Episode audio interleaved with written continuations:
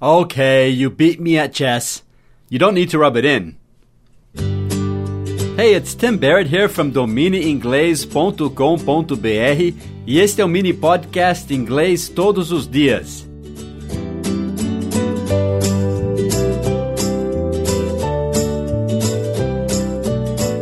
Hoje eu vou ensinar o segundo phrasal verb com a letra R que nós não conseguimos usar no nosso próximo episódio da série Phrasal Verbs e Expressões do Dia a Dia? Nós já estamos na letra R. Na verdade, a história que nós estamos preparando nesse momento vai conter phrasal verbs com a letra Q e R, só que Q tem muito poucos. Então nós fizemos com Q e R. Confira lá as outras histórias. Vá para loja.domineinglês.com.br. Nós preparamos histórias com nossos personagens fantasiosos e dentro de cada episódio focamos em phrasal verbs com uma certa letra do alfabeto. Quer dizer, nós encaixamos esses phrasal verbs numa história. Então fica bem mais fácil de lembrar como usar aqueles phrasal verbs e depois você vai dominar cada sentença da história com o nosso método dos missionários. No final você vai saber muitos, muitos phrasal verbs. Praticamente todos que nós usamos mas tem que acompanhar os fascículos. É um trabalho árduo, né? E essa nova história eu tenho orgulho dela, para falar a verdade. Eu já vou falar o título da história. Vai ser Tim and Tammy and the Sons of Liberty. Tim and Tammy são nossos personagens principais, né? Tim and Tammy. E os Filhos da Liberdade. And the Sons of Liberty. Liberty. Liberty, né? T-Y, mas a gente fala Liberty. O T fica com som de R, como Lara, né? Liberty, Liberty. Sons of Liberty. Ou pode falar Sons of Liberty. Quem são esses Sons of Liberty? Na história, nós vamos apresentar quatro, talvez os mais importantes personagens na história dos Estados Unidos, nos eventos que levaram à Revolução Americana. Depois, talvez eu fale um pouquinho mais sobre eles, mas eles vão aparecer na história e você vai aprender bastante sobre esses personagens que tem tudo a ver com a formação dos Estados Unidos. Um deles eu já vou dizer que é o Benjamin Franklin. Já ouviu falar do Benjamin Franklin? Ele aparece na história, você vai saber bastante sobre ele. E esses Sons of Liberty eram muito importantes também na história dos Estados Unidos.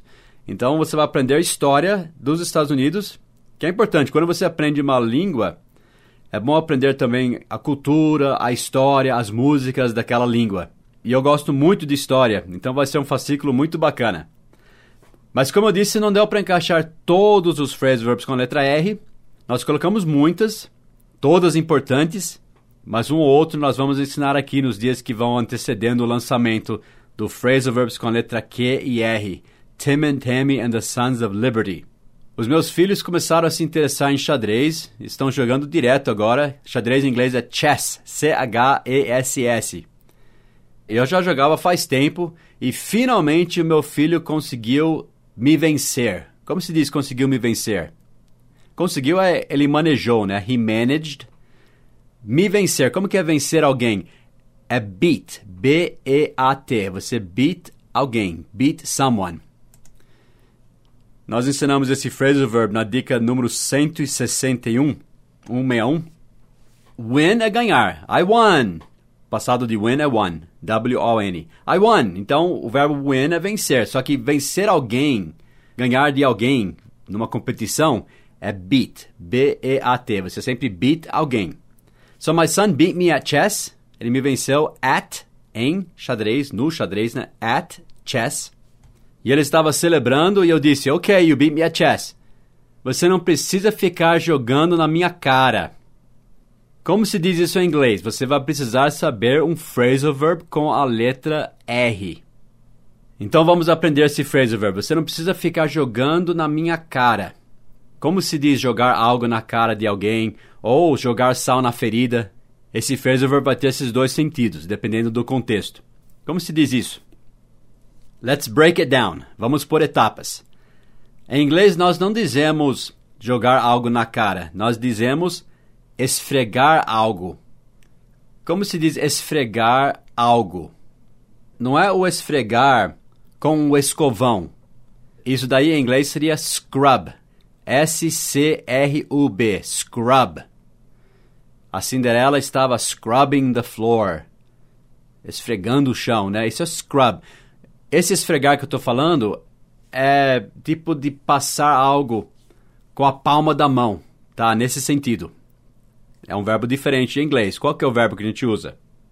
Eu não sei se isso é muito comum. Foi comum na nossa família, porque eu tinha vários filhos que tinham bronquite, etc. E vira e mexe precisávamos de Vic Vaporub. Você já ouviu falar disso? Vic, aquela, aquela pomada, né, que você passa no peito, sei lá onde que você passa, no, no nariz, né? então você passa, como que você passa, esfrega, né, essa pomada? Você passa por rubbing, você rub, R-U-B, rub. Você rub o ointment. Ointment é pomada, ointment. O-I-N-T-M-E-N-T.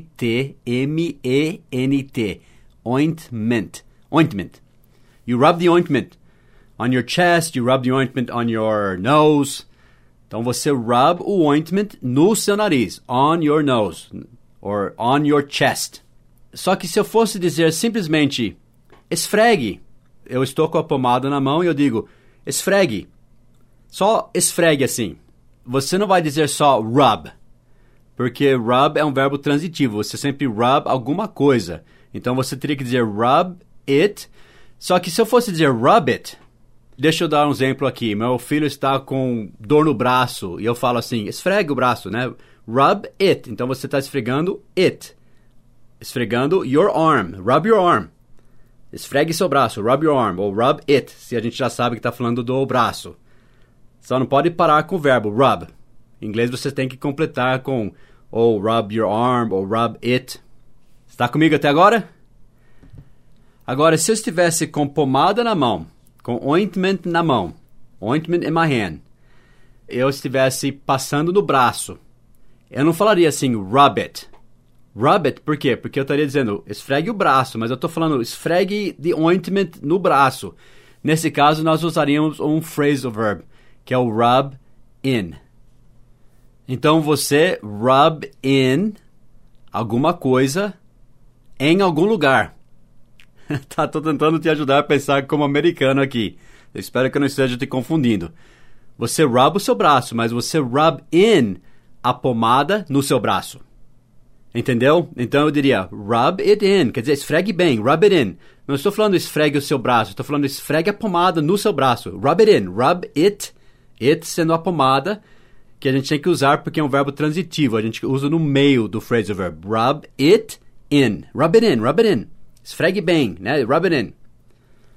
Um exemplo aqui do dicionário desse rub in usado na forma literal assim. I put lotion on my hands and rubbed it in. Eu coloquei loção nas minhas mãos. I put lotion on my hands and rubbed it in. E esfreguei. Então não é só rub, é rub in. E você rub alguma coisa in. Ou se eu for só dizer passe bem, né? esfregue bem, eu diria rub it in. Tudo bem? Agora para a expressão jogar algo na cara de alguém. Nós só dizemos rub it in. Você não precisa ficar esfregando, passando aquilo. Não, né? Don't rub it in. Ou você não precisa. You don't need to rub it in. Você não precisa rub it in. You don't need to rub it in. Não tem necessidade. There is no need N-E-E-D. Tem nenhuma necessidade. There is, tem, né? There is no need. Tem nenhuma necessidade. Quer dizer, não tem necessidade. There is no need. Ou só no need. No need to rub it in. A gente usa isso em inglês, no caso que eu falei, né, do meu filho me vencendo no xadrez, e ele não precisa ficar me lembrando disso. O rub it in é lembrar alguém de uma falha, lembrar alguém de uma coisa estúpida que a pessoa fez, uma coisa ruim que a pessoa fez, ou fazer a pessoa sentir pior por algo embaraçante que a pessoa fez, né? Don't rub it in. Deixa eu esquecer disso. I know I was wrong. Eu sei que eu estava errado. There's no need to rub it in. You don't need to rub it in. Don't rub it in. Rub it in. Tem que usar as três partes. Então é assim que a gente diz, não precisa ficar jogando na minha cara. Às vezes a gente usa até como brincadeira, ou sério, tanto faz, né? Don't rub it in, ou come on, don't rub it in, você tá dando risada, né? Não precisa ficar me lembrando disso, não precisa ficar jogando na minha cara. eu vou deixar o link de alguns vídeos de YouTube que usam esse rub it in lá no nosso site, debaixo da dica de hoje. Vá para domineinglês.com.br, dica de número 326. Assista algumas partes de alguns vídeos no YouTube que tem esse rub it in, só para você ver pessoas usando no contexto. E como sempre, vamos praticar a expressão. Complete essa frase. I know I, eu sei eu, eu sei que eu, né? Em inglês a gente fala eu sei eu. I know I, daí complete. I know I lost, eu sei que eu perdi. I know, eu sei que eu falei alguma coisa estúpida. I know I said something stupid. Eu sei que eu estou atrasado. I know I am late. You don't need, você não precisa to rub it in. You don't need to rub it in. Não precisa ficar jogando isso na minha cara. Tá bom? Vamos praticar então essa expressão. Lembre-se, quanto mais a gente usar alguma expressão, ouvir a expressão, mais vamos fixar ela vai fazer parte do nosso vocabulário. Pelo menos nosso vocabulário passivo, mas melhor ainda se for ativo, né? Vá para domineinglês.com.br, dica número 326 e complete a frase I know, I, eu sei que eu, daí complete You don't need to rub it in. E se você errar lá, I won't rub it in. Eu não vou rub it in. Às vezes eu até dou uma corrigida no comentário antes de responder. Eu nunca rub in o erro de alguém. I never rub in somebody's mistake. I'll see you on our site then, domineinglês.com.br, dica número 326, e confira lá os fascículos que nós já temos da série Phrasal Verbs e Expressões do Dia a Dia no loja.domineinglês.com.br. I'll see you on our site. Have a great day now. Bye bye.